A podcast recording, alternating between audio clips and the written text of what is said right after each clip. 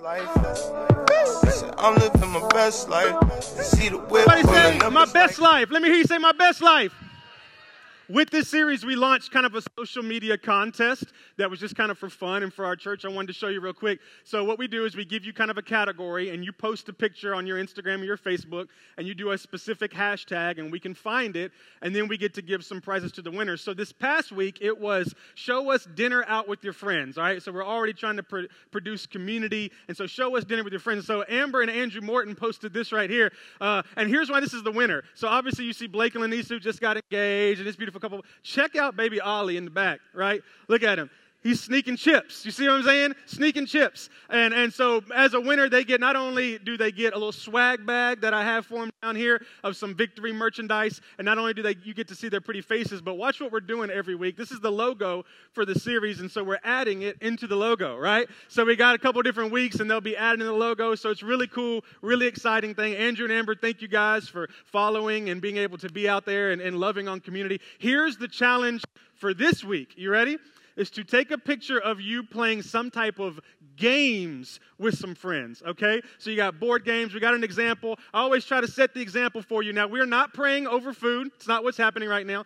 The Spirit is not operating in this room. What's happening is we are playing a version of Pictionary, right? Where you draw the picture and the next person has to write what they think it is. And so here's what we've realized as you can see how focused we are. The girls are so unfocused, they took pictures while this was happening. You see what I mean? And so that's kind of an example. So here's what you do you post it, hashtag TN Victory, Tennessee Victory, which is everything our website, hashtag my best life. Don't hashtag my best life without TN Victory because there's like a million my best life hashtags and we'll never be able to find it. All right, cool? You guys ready to participate in that? Yep. One more quick thing about the app. Uh, on there's a little tab on the bottom that says notes. And every week, my notes will be downloaded live onto that app. So you'll be able to follow on the scriptures. I, I, if you take notes, keep taking notes. I like to take notes regardless because sometimes God will say something to me that might not be in the speaker's notes. And so I like to write that down. But you can hit that note tab and you can see all the notes. They'll be downloaded every Sunday. We ready to roll. Cool?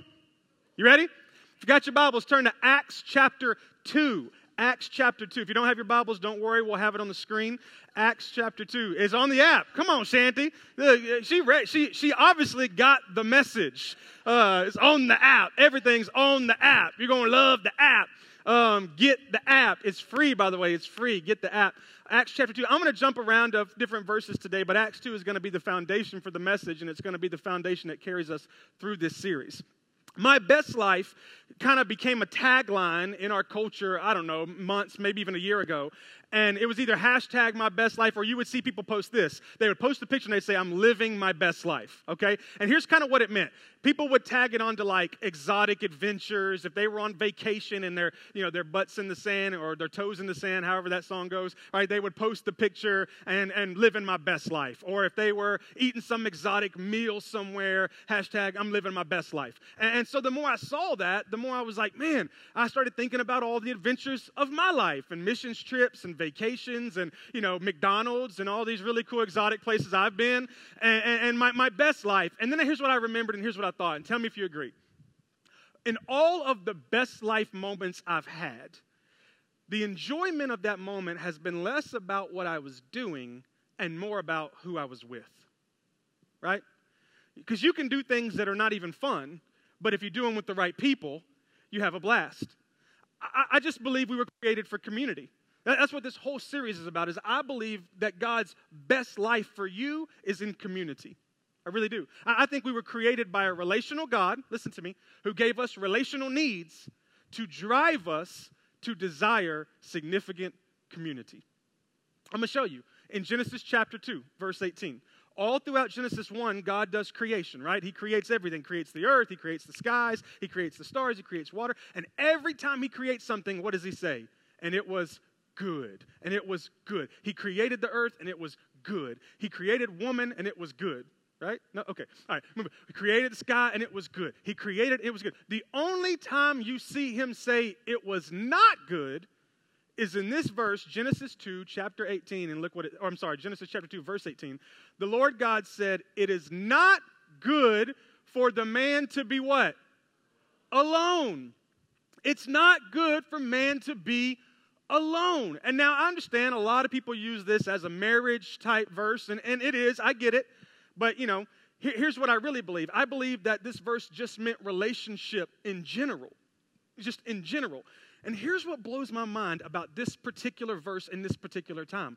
When God said this, listen to me now. When God said this, the fall of man had not happened. Okay? Had not happened. So Adam and God were in perfect intimacy together. Bible says they would walk together in the cool of the evening, okay? So they had this perfect relationship. There, there was no sin. It wasn't like, oh, Adam was, was cast away from God, so now he's alone and he needs a woman. It was now God, he's, he's perfectly with God, yet God assessed him and said, hmm, he's alone. Isn't that crazy? That God, God looked at him and said, He's got his relationship with me, and that's great but he also needs relationship with others. I just think God wired us from day one for biblical community. Now, in order for you to understand, I got to take you through some things. First is this I believe community is being modeled in the Bible. I believe community is being modeled. From Genesis all the way to the New Testament, I believe community is being modeled. Let me show you, right? Right off the bat in Genesis, you have the creation complex, right? You have the creation situation. And God didn't do creation by himself. God says we. God talks about him, who? God the Father, Jesus the Son, and the Holy Spirit. So in the very beginning, when there's nothing else, when, when, when, there's nothing, think about this no earth, no stars, when there's nothing, there's still community. Think about that. You got God, Father, Son, you got this, this, this little, little group together that God has made, this little three pack. And, it's so important, and it was such intimate relationship that in John chapter 17, when Jesus is praying, some of his last words, here's what he prays. He says, I pray that, that they will be as one as we are one. They is us, one is relationship, and we was the Trinity. So Jesus was saying, I've experienced such great community with the Father and with the Holy Spirit that as I'm leaving, as I'm going to the cross, my prayer for you and for me was this that we may one day experience community like the Trinity. Think about that. So God models community. So Jesus picks up on that, and when he comes to earth, he starts in community. You don't find verses where Jesus walked up and said, Hey, here's the Bible, read it, and walks away. It was always what? Come follow me. Come do relationship with me. Come do life with me. Listen to me. Jesus did more ministry inside the house than he ever did inside the church.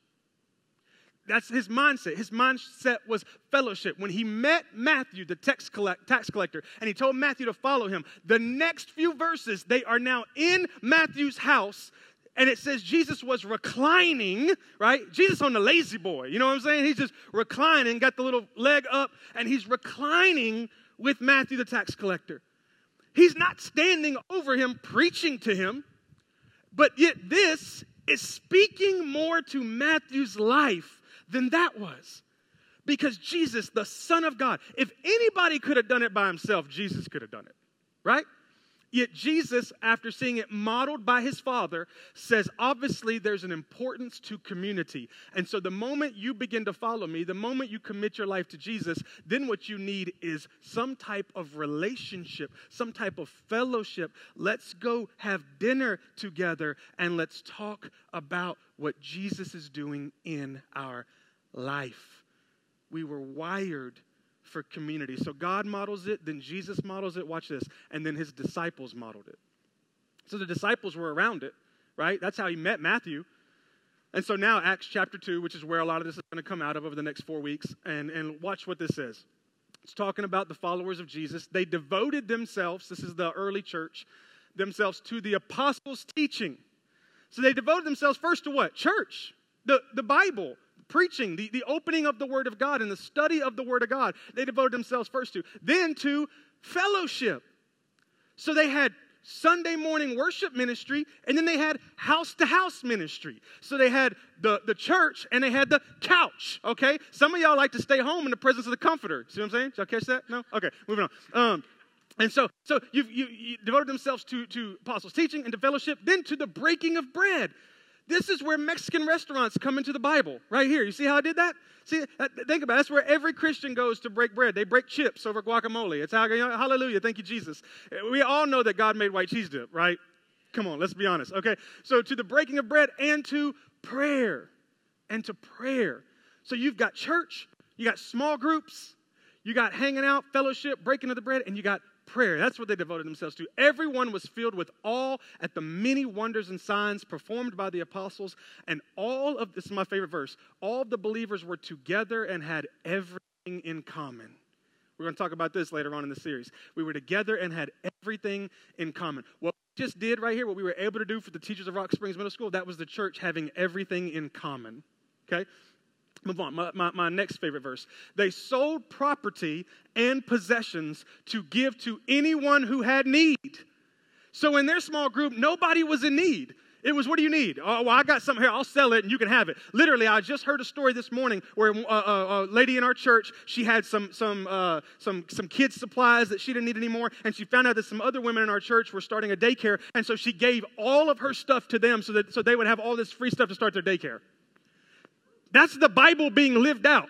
She might not have sold it, but she gave it. Watch this. She didn't even get anything from it. She just gave it to them, okay? That was the concept of small group. That was the concept of community. When you're in community, you will never have a need.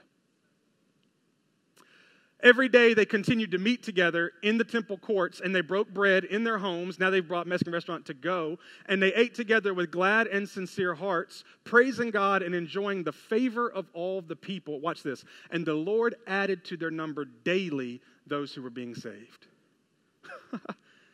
so when we are in line with God's vision for our lives, people get saved. I wanted to tell you this, Principal Wayne, when you were up here, but because, listen to me, teachers and Principal Wayne, because you guys have allowed us to be able to come in here for six months, we've seen 41 people commit their lives to Jesus. Is that incredible? That's incredible. You need to give God praise for that. You need to get. I heard somebody say, why, why, why do people count stuff like that? And I heard a, a, a mentor of mine, he said this. He goes, You count the things that you love, right? He said, I have five children, not somewhere between three and seven right? So this is why we count people who commit their lives to Jesus. It's important. So because they were meeting together and because they had fellowship and because they were eating chips and white cheese dip, the Lord added to the number daily. It was being modeled for, for us from day one. Community changed my life. Let me explain it to you. So when I, I've told some of you, when I, when I got saved, or let's just say this, when I started going to church, took me a while to commit my heart to the Lord. Uh, I was just doing the church thing for a while. Brian Hogwood, I met him, the guy who was up here with the tattoos, uh, trying to get you to get an app. I met him in high school, and he started inviting me to church, and we went to church together, and I went to play basketball and see girls, but it worked out okay. And so I, I, immediately fell in love with the church because it had great community. This was a church in Memphis where I was born, and they had great community. It was a lot of young adults, a lot of youth, and so we hung out a lot. We'd do Sunday night, you know, restaurants, and we would do beach camps and, and lake trips. It was so much fun. I had a lot of friends in this community. And so he came to me one day, he said, Hey, we're going to another retreat. And I said, Cool, is the, I didn't say this verbiage, but here's what I meant. Is the community going to be there? Like, are all my friends going to be there? And he was like, Yeah, yeah, everybody's going to be, all the guys are to be there. I was like, Cool. So we, we go show up to the church and they bring out one of the bus. It was they, they called it a people mover. You ever seen this? It's like 20 seats on wheels. It's just weird. And so I got in it and, and I'm sitting in the very back because we were the first ones there. And, and they start people start pouring in and I'm like, hmm. I was 19 at the time, and the youngest person to get on that people mover besides me was probably 49 years old. I'm like, what are we doing? Where are we about to go? Is this an expo? You know what I mean? Like, what are we doing? And um, and so so the thing gets going, and we start driving. I keep asking, I'm like, where are we going? He's like, I can't tell you. I'm like, oh my god, am I in a cult? Like, what's happening right here? I'm not drinking anything you give me. And so we're driving through woods and all this stuff, and I'm starting to. It was probably a 20 minute drive. I thought it was six hours. Like I was scared to death. I didn't know where we were going. I thought I was on Survivor. Survivor. You know what I mean? Like you know, Brian Hogwood. That's who I vote in. And so we we get to the place and they start getting us on the van. No lie. We step off the people mover, and here's what they say We need your watch and your phone. I'm Like, no, you don't. I ain't giving you nothing. Like I don't even know who I didn't even know who he was. Like you, I don't know. I don't got to give you anything. And so obviously I did because there was a lot of them and a little of me. And so I gave him the phone to watch, and we go into this like little conference room, and we we watch this video from like 1920. I don't even know what that was. And when the video's over, this guy gets up and here's what he says. He gets up and he goes, um, "Head to your bedrooms and tonight will be a night of silence. I was like, check, I'm out. Get me, get me out. Brian, get me out right. Like, what are we doing? Where are we? Okay. It was this thing that they did called discipleship walk. And it was this whole concept of a weekend of community, nothing but men, no women there, men crying, all kinds of stuff I had never seen before, right? I'm like, what's going on? By the second day, I'm the number one crier. I'm just sitting over there like, oh, I love Jesus. I love Jesus. And so we're in this meeting. I'm sitting at this table. This gentleman by the name of Gary Mullins sits on a stool. He gives, they would give talks. Different men would give talks, life talks, kind of like a sermon, but not quite. And he gets up and he's, he's, I don't remember what his talk was, but he starts to close his talk with a song, okay? Now, I'm not going to sing it because the worship team would get jealous um, and they'd be, they'd be trying to recruit me, you know what I mean? And so, but I, I'll say it for you. It was basically, he ran to me, he took me in his arms, he held my head to his chest, he said, My son's come home again. He lifted my face, he wiped the tears from my eyes, and with forgiveness in his voice, he said, Son, do you know I still love you? And there's this part, if you listen to the song, the song's called, I think it's called When God Ran. So you Google it, right? But the first time that song's been Googled in 20 years. And so when there's a part where it kind of hits and it goes, He called me son. See why I can't sing? But it was so powerful. I could not stop crying. Right there, I committed my life to Jesus in that, in that environment, in that community environment. And here's my thought without community, where would I be? If I wasn't in community with Brian for him to invite me to begin with, and then I go to a place that is nothing but community, and because I'm in a place of community where I can be vulnerable, right? Because here's the best thing about community when you have community, you can take the mask off. I don't care what you say. We all come into church with the mask. You know what I mean? You were in the car on the way to church. You were cussing your children out. You were hitting them. You need to stop. You need to be quiet. I, when I, get, I tell you what, you're not eating for six days. That's your punishment. I tell you what, I'll grab you by your hair right now. And you pulled up, and then the people were in the parking lot, and you're like, hi, bless Jesus. So good to see you. I've got the angels in the back. Where's V Kids? You know what I mean? And as soon as you get a V Kids, you're like, hey, here you go. They're angels. Take them. I don't ever want to see them again. You know, y'all are talking to us like, can we do three hour church services so we can have a vacation from our kids? Like, you know what I mean? That's, that's how we are. We got that mask. And when you have this community in your life, you can take the mask off, and then people actually know what you're struggling with, and then ministry can happen. And so God models community from Jesus. God had community. Jesus had community. The disciples had community. Why would we think we don't need it? Right? And, because of the power of community, this is why I think community is being attacked. So, first in the Bible, community was being modeled. Now, in our culture, I think community is being attacked. Let me give you some examples. In this day and age, we have never had more friends and followers than right now. I think on Facebook, I'm, I'm over a thousand friends, right? I see people all the time, I'm like, I don't even know who that is. Like, you know, this labeled as a friend, right? Or, uh, we got followers. We, we are a social media driven world. And so we've got all these friends and we've got all these followers. And yet, George Gallup Jr. says this that Americans are amongst the loneliest people in the world. How is that possible? How can we have all of our friends and their lives in our fingertips and we still be lonely? It's because that is not authentic relationship or community. It's fake. You're seeing what they ate for dinner, but you're not speaking to them. I think one of the worst things that ever happened to us were text messages. And it's the best thing. I'm not gonna lie to you. I love it because I ain't gotta talk to people. I'm like, hey, da, da, da, da. But think about it. We went from having to call people all the time and having to speak to them, which one question might lead to how you doing. Now it's boom, boom, done, gone. We can go back to our solitude, right? Let me give you some examples. Garages. We have garages.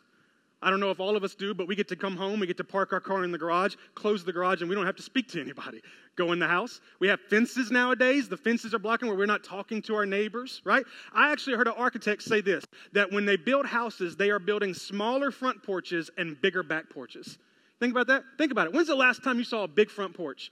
When, when my parents' parents were growing up, they had big front porches and people would sit on the swings and they'd have a pop, you know, that's Coke for you people who aren't cool. Um, and so they would have a Coca Cola and they'd hang out in the swing and had this community. And now that front porch is getting smaller and smaller and smaller. And that back porch where the fence is, is getting bigger and bigger and bigger. And we are out there instead of being in front so that we don't accidentally run into anybody.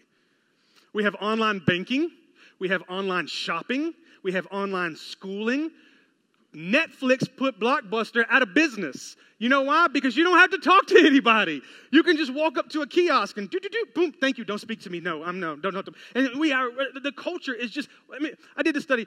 Eighty-seven percent of Americans don't know their neighbor's name. Do you? Do you know your neighbor's name? It's a good gut check. I know one. I don't know the other. Right? We just we, we are so caught up on building a Fortnite community that we're not building a real community. See what I mean? And the more our culture goes away and away from community, I think the church should go towards closer and closer to community. But then I had to ask this question why would Satan care about attacking community?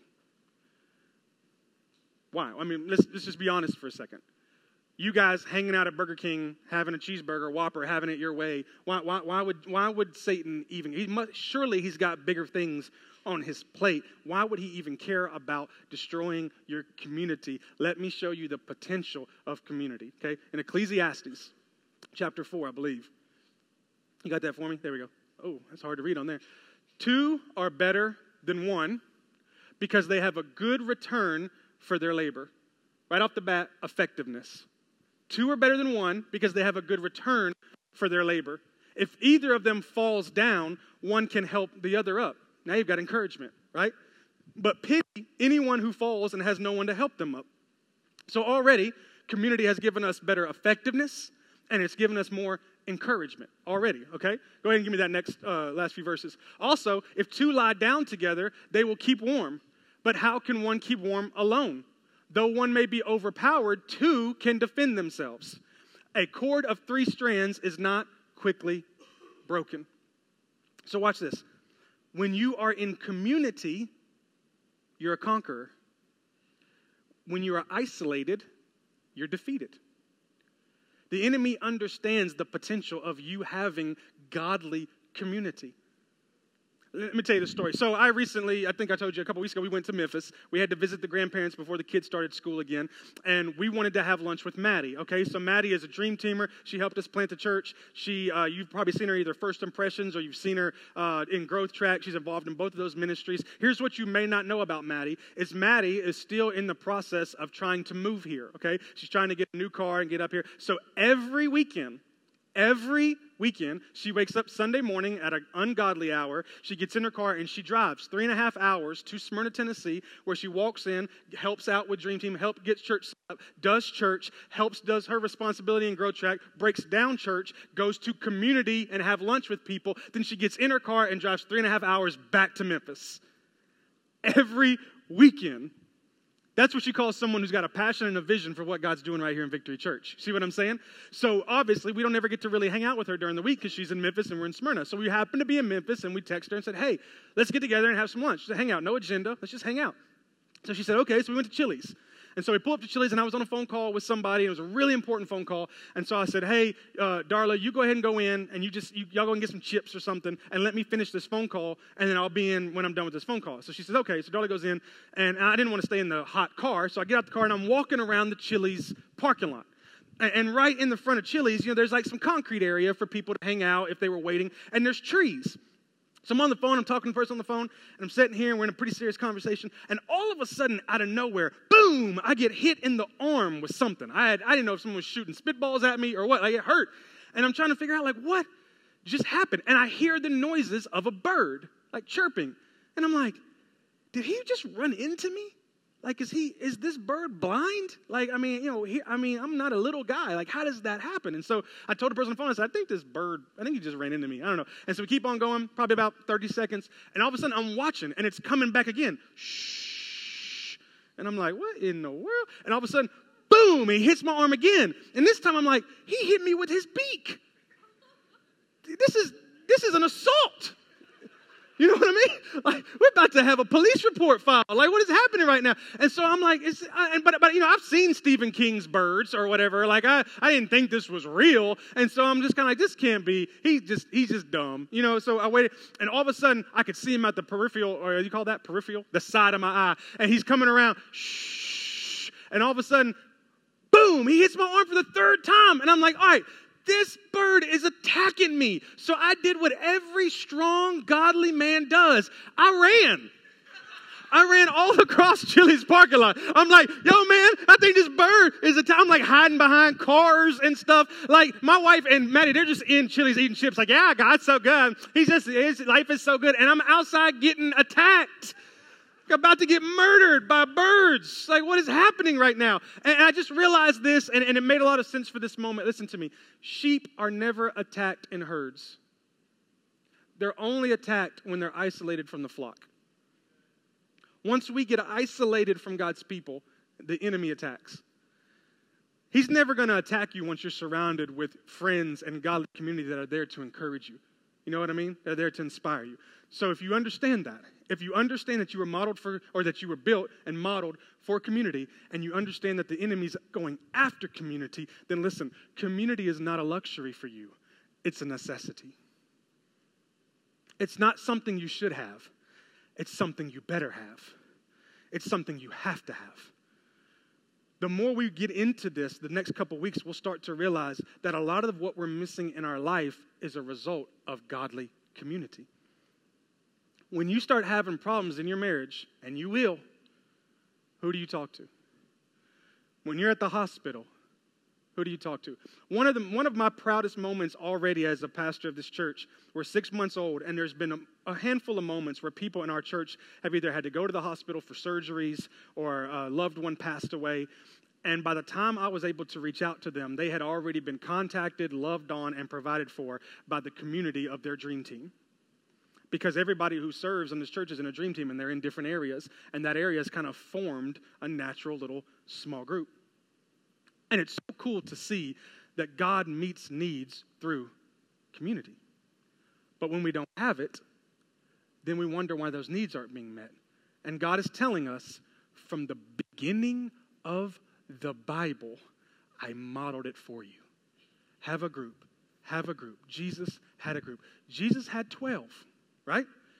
But here's what I noticed the more I studied Jesus' small group, I noticed that Jesus also had three. Now, I'll kind of teach this to you if you stay around here long enough that, that when it comes to you, that God modeled this for your life. The crowd is the church, the 12 is your small group, and the three kind of becomes the, the, most intimate people you spend time with. So let me give you an example. Brian, uh, uh, Tim, where's Malcolm? Malcolm in here? Y'all come up here for a second. All right, just come up on stage for a second. So I believe this. I believe this that the more you get involved in a small group, I believe that in that small group, you will meet a smaller group of people who will become real intimate sit down on that couch for a second just don't don't don't mess up my papers um, become real intimate in your life okay? Here's my point. When you have a barbecue you're not inviting 30 people over to your house. If you are holla at your boy you know what i mean? Um, but you're probably not. And so uh, if you're going on vacation, you're not inviting your small group to vacation. If you are, holla at your boy. Okay? So more than likely, you're going to have this small group that meets and there's discipleship and all these different things. But out of that, you're going to meet a small group of people that kind of become your intimate friends. So Jesus had three people with him, all right? He had Peter, James, and John. There's all kind. I want to show you these verses. There's three verses in Matthew where you just it's all the time you see it. All right, go ahead and throw it. Matthew 5, 37. Watch this. Then he did not let anyone else go in with him. All right, this was in the story. Uh, Jesus is bringing healing to Jairus' daughter. Jairus' daughter has died, and so Jairus has asked Jesus to come and heal his daughter. And Jesus gets to the house and he starts kicking people out of the house because that's a whole. I can't wait to preach that. That's coming in later. And so he starts kicking people out of the house, and it says he goes in with no one except who? Peter James, and John, right? Matthew 17, 1, they're going up on the mountain of transfiguration. After six days, Jesus took with him Peter, James, and John. Matthew 26, 37, he took Peter and Zebedee's two sons, James and John.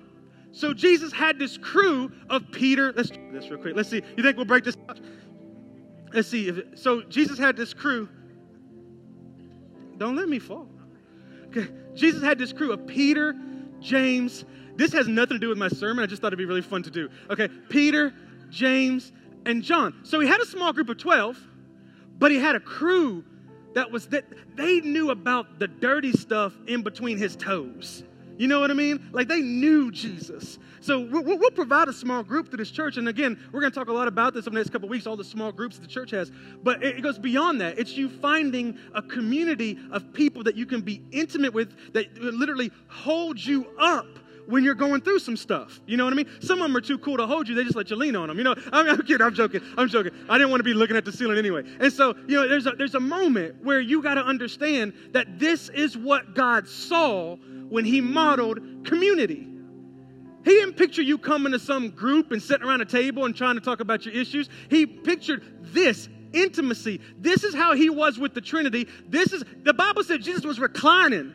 Look it up. Theologically, it means he looked like this. He wasn't on a lazy boy, they didn't have him yet, okay? And so he looked like this. He was reclining with them. God wants you to find a group that you can be intimate with like this, and it happens when you take community uh, serious, right?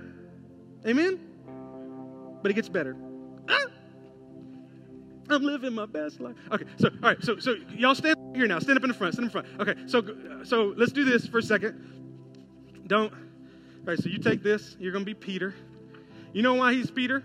Because he'll cut somebody's ear off in a second. All right, you got James and John. They're James and John because from now on, Brian, don't let me forget this. From now on, don't show that side. Let's call them sons of thunder. That's what these two had to be called. Sons of thunder. You know what I mean? Look at them guns. Sons of thunder. Okay, there we go. All right, so Peter, James, and John.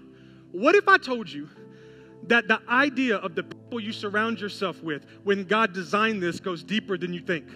What if I told you God wanted you to surround yourself with people who would help you see your destination, who would help you understand your mission and your purpose in life? What if I told you that the people God wants you to surround yourself with has bigger purpose than you ever thought? Let me show you. Can you put those verses in Matthew back up? Okay, Peter, who's this? Can read. Who's this? Who's this? Watch these verses in Matthew. Then he did not let anyone else go, in said Peter and James and John. Okay? Jesus took him, Peter, James, and John. Matthew 26, he took Peter and Zebedee's two sons, James and John. Did you catch anything? Did you catch anything? It's always in the same order. Did you see that? Peter, James, and John. It wasn't John, James, and Peter. I mean, here's what the Bible is the Bible is people, especially the New Testament, people who experience Jesus' life being led by the Holy Spirit to pin what already happened, okay? So surely it would have been okay for them to mix that up occasionally. It would have been all right for it to be Peter, James, and John, Peter, James, and John, Peter, John, and James, right? Would y'all have been mad? I wouldn't have been mad. As long as Jesus still died for my sins, I don't care. What if there's a reason? What if Jesus was teaching us something even deeper? Okay, here's what you gotta know about Peter. Peter's name, when you uh, back in the in the day when people got named, we don't get we don't really do this today, but when people were given names, they were given names for a reason because the name had a meaning. Okay? So Peter in Greek means stone. Okay? That that in Hebrew meant tablet or law. Okay, so turn your paper around. So so Peter's name meant law. Okay? James' name in Hebrew is Jacob. And Jacob, that name means supplanted or replaced. Okay, so turn around. So his name means, so you got Peter's name means law, uh, uh, James' name means replaced. John's name meant grace. Okay? So Peter's name meant law, James' name meant replaced, John's name meant grace. And Jesus knew this.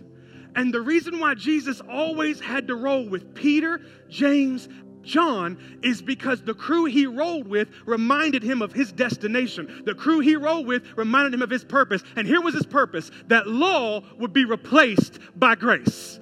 Do you see it? Does it make sense? He had to roll with them. He couldn't get them mixed up because grace can't be replaced by law. He had to roll with Peter and he had to roll with James and he had to roll with John because he had a purpose and he had a direction and he had a vision and he had a destination and he had a mission. And when he kept them around him, he was reminded that my mission is to establish that the law has been replaced by grace. Do you see it, church? God wants you to surround yourself with people who remind you of your purpose. Put people in your life that remind you of your mission, that remind you of your destination. You were called to be victorious in the Lord. You were called to bring people into the kingdom. You were called to be a great husband. You were called to be a great wife. You were called to train up your child in a way so he may not depart from it. These were the things you were destined and missioned to do. And so when you put the right people around you, they will remind you. You think there was ever a moment where Jesus, listen, I'm not saying they reminded Jesus because they didn't have that ability, okay? They, they, didn't, they didn't have the, the authority to go up to Jesus and be, hey, man, you need, to, you need to pick it up. You're slacking a little bit, Jay. They didn't have that. They didn't even know it. They didn't even understand that just their presence reminded him of his purpose. When you have the right community in your life, just their presence will remind you of their purpose. Amen? Let's pray. Lord, we thank you for who you are for your word, for your mercy, for your grace. I thank you for community. I love, Lord, that you modeled it for us from the beginning. And even though the enemy's attacking it, we're going to do our best to be able to reinstate it into Smyrna, into Rutherford County, into Tennessee, and through our church. But Lord, I pray right now for the hearts in this room that they would begin to understand the purpose, the potential, and the mission behind community. God, you want to encourage them. You want them to have that intimate connection with people who can hold them up when they're going through something.